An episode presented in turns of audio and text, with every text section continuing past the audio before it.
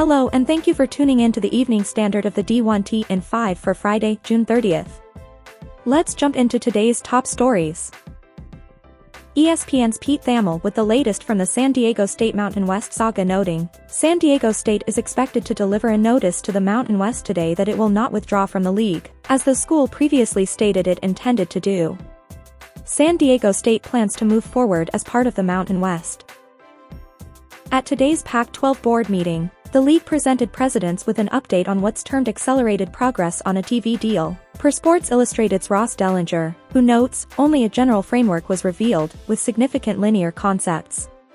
A more substantive framework expected by Football Media Day, July 21st.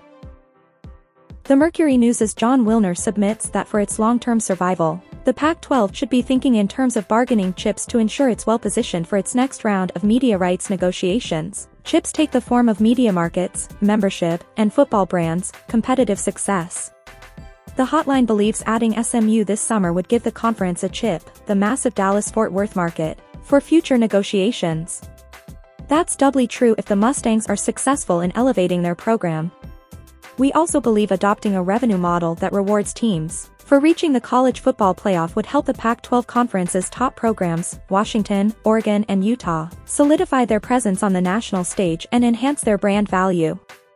There are other ways to promote competitive success, for example, smart scheduling, but those stand out. Do whatever is required to support your top programs and capture the DFW market by inviting SMU. If the Mustangs are thriving at the end of the decade, the conference could explore two other schools in the region, Rice, which brings the Houston market, and Tulane, which is located in New Orleans. West Virginia AD Wren Baker reflects on WVU's recent challenges, telling 24-7 Sports Mike Casazza, Listen, if you're going to cash those checks, you can't lament the job and what comes with it. I've had days that were difficult days, but those come with a job like this. If you want to be in a lead position, you've got to be prepared for this. Other ADs and administrators have called or sent messages to Baker, assuring him he did the best he could with a difficult situation in a terrible time on the calendar, and Baker plans to reach back out to them to talk through what's happened. I think I was aware there were going to be challenges from the start. I probably hadn't thought through all the details and all the challenges, but I was aware. Utah State has retained Collegiate Sports Associates to assist with its AD search and suggests candidates apply by July 12. As reported previously, the search committee plans to submit a shortlist of candidates to incoming President Elizabeth Cantwell on August 1. Cantwell said, I take seriously our responsibility to find an individual who possesses exceptional qualifications and shares our core values, and I thank our fans for their unwavering commitment to our athletics community, our student athletes and our Aggie pride. Per the Washington Post's Ben Strauss, ESPN laid off several notable on-air employees, including longtime anchor Suzy Kolber, NBA analysts Jeff Van Gundy and Jalen Rose, NFL analysts Keyshawn Johnson and Steve Young. In total, the cuts are expected to include around 20 on-camera and potentially high-profile jobs as the sports giant downsizes. For the streaming era, Per an internal ESPN memo, it's important for you to know that these are difficult decisions, involving individuals who have had tremendous impact on our company. They are based more on overall efficiency than merit, and we believe they will help us meet our financial targets and ensure future growth.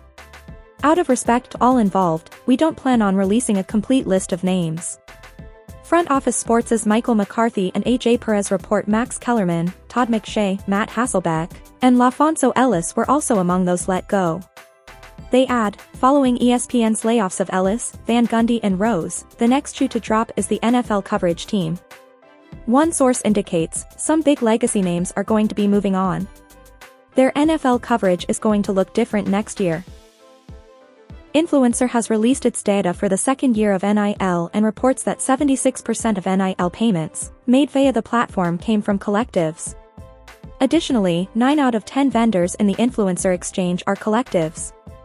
Overall, 3,753 businesses and fans registered for school exchanges, a 287% year-over-year increase. 85 local exchanges launched in year 2, marking a 174% increase over last year. The average value of all transactions was $1,936 with the average Power 5 football transaction, totaling $3,343. Meanwhile, social media and royalty payouts accounted for 70% of all transactions. Thank you for tuning in to the evening standard of the D1T in 5 for Friday, June 30th. We'll see you back here bright and early tomorrow morning.